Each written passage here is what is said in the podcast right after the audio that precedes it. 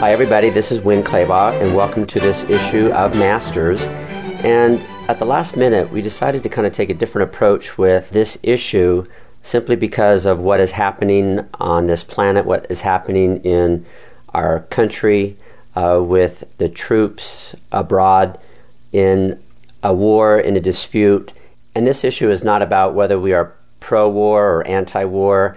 Basically, bottom line is that we have some troops who are abroad and they have family members who are left behind, who are scared, who are worried, and they need what we can offer in the beauty industry. And we all know what that does to a family member, to be able to come in and just perhaps be able to escape, or at least to have some attention and some care and some love, uh, which we are so brilliant at in the beauty industry. Right now, to kind of launch this program, this is quite an honor for me because I'm sitting here with my father, who is a World War Two veteran. And I thought I would start off this issue and just kind of bring his perspective in, uh, being in a foreign land, fighting for his country, while at the same time having a wife and having children here at home, and uh, just his experience. And throughout this issue of Masters, you're going to learn more from people like Melissa Yamaguchi, who is the current president of the Salon Association. She is right now at a board meeting with other T S A members, and she's going to gather information from them about what salons are doing across the country to open their salon doors, and again to assist uh, the spouses, the family members of the troops who are left behind. So my father's name is Don Clabas. So Dad, welcome to Masters. Thank you. Dad, what, what was your experience in World War Two, if you can kind of fill us in as to where you served and what your experience was as somebody representing our country? Well, I joined the Navy the day after I graduated from high school and uh, went through boot camp. And an interesting thing happened in boot camp. They wanted somebody with some drafting experience, and I had several years of it in high school. And so I volunteered, and after I finished the assignment that they had for me there, they wanted me to stay there in the uh, San Diego Navy base on a full-time basis. And my answer to that was that I didn't join the Navy for that. You didn't want to stay put? No. I, uh, I joined the Navy because I wanted to be involved in the fighting part of it. And so I went to torpedo school uh, in Keyport, Washington, and while I was there, my girlfriend came up and we got married. My mom. Yep. I was eighteen and she was sixteen. Pretty young. Just a little F Y I, my parents are, in a couple of months, getting ready to celebrate sixty years of marriage. Well, we were the only ones that thought it would work. What's it like at eighteen and sixteen getting married while there's a conflict going on without support of family? And well, Jean had the support of her mother, and she and I had talked it over, and I wasn't as willing and anxious to get married right then as she was. She said that she would rather have a little bit of marriage than none at all if I went overseas and got killed or something. So, so we got married, and then I went overseas a couple months later and was assigned to a destroyer, the U S S Hudson.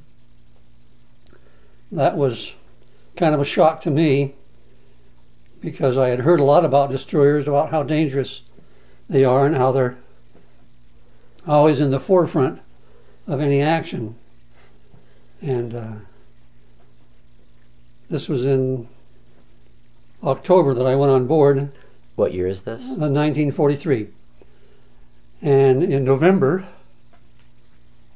we were involved in the invasion of Bougainville, which was in the Solomon Islands, just Uh, three hundred miles north of Guadalcanal. And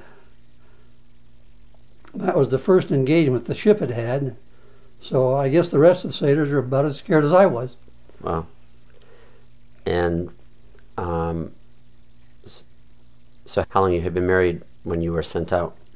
Well, we got married in July, and I I left the States in September and then joined the ship in October. Now, obviously our, our, our country and other countries have experienced war since then. What was the feeling in the country during that time about the support of troops that were abroad?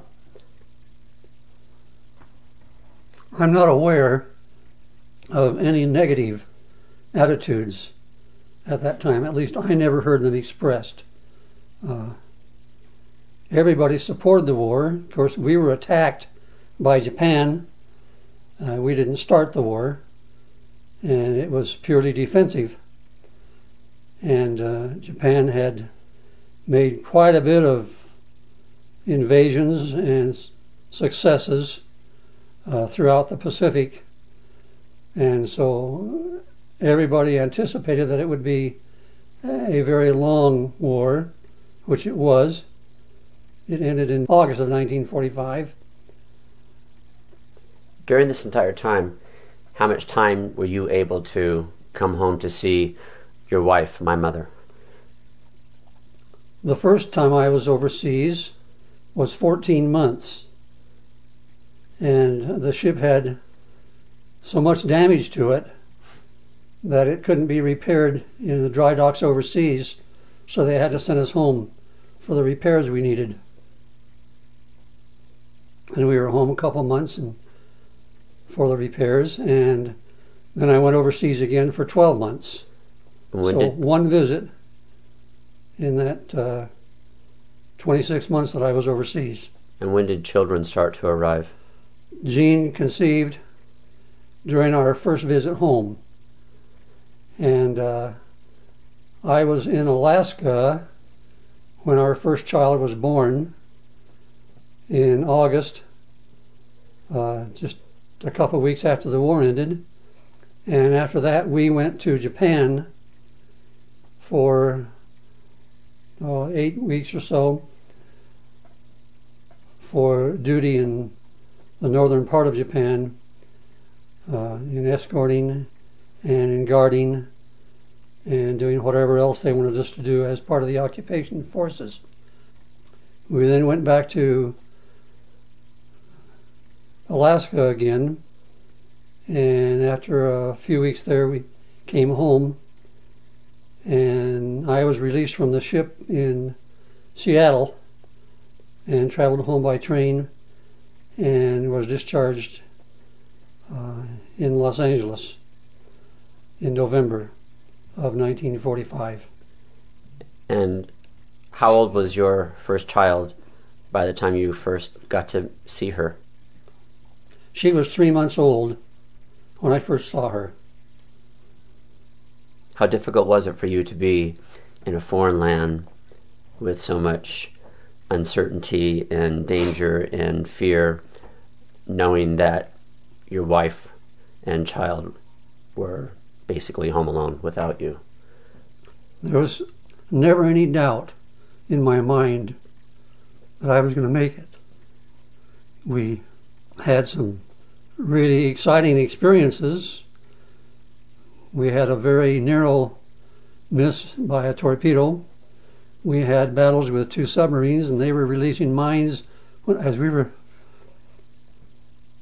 dropping depth charges. This is what my father calls as exciting. It was. And, you know, most of us were still young. Okay. It wouldn't be exciting today.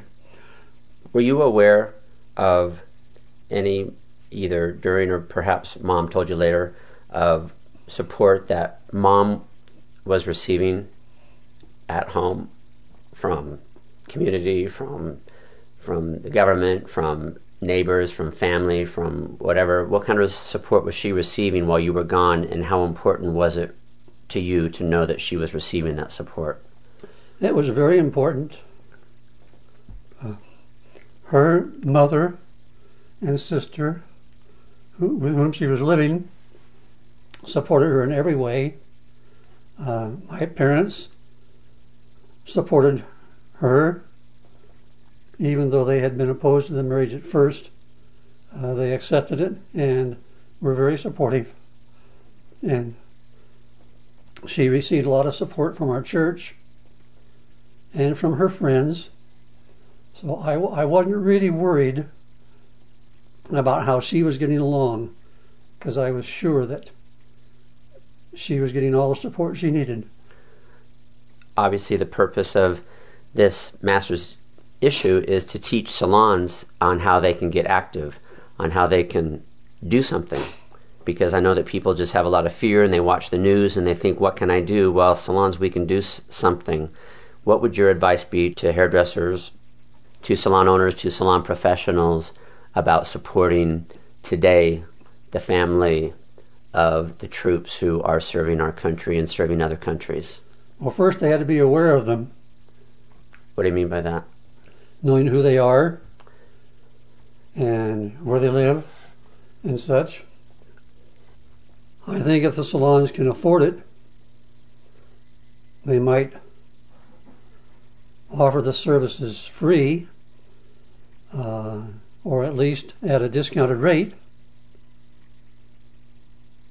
which would help the people to realize that they were receiving a service by people who really cared for them. If they go in and pay a regular price, they're just another customer. Right. I think that these services might be coordinated with other organizations, such as veterans organizations or civic organizations or other businesses, to add meaning to it. But not all of the the families of veterans, even though the veterans are relatively safe or they have not been hit or injured or anything, not all of the families react to the fact that their loved ones are overseas fighting a war the same. Some of them accept it, some of them have good attitudes about it, Uh, others are really broken up about it. I, I can remember some of our crew members whose families were not as acceptive as the others, and they would have problems. Some of them even had uh, problems between them and their wives because they were separated, and because, I guess, because the wives were so worried about them. So we had to be aware of each of these on an individual basis and not just blanket them all with the same kind of treatment. Hmm. I think that's perfect, just to be aware and to know that these families have made a sacrifice by sending their loved ones into a foreign land. Uh, this is just a small token of what salons can do to give back, and you feel like that would be something very, very valuable. Absolutely, yes. Cool. Actually, we're going to move on and interview some other people that are going to help us here, but I have to say, this makes me want to sit down and spend a couple of hours and do this and get this on tape. So, on behalf of my dad and our troops who are representing us and making the extreme sacrifice, um, I think we're off to a good start. Thanks, Dad.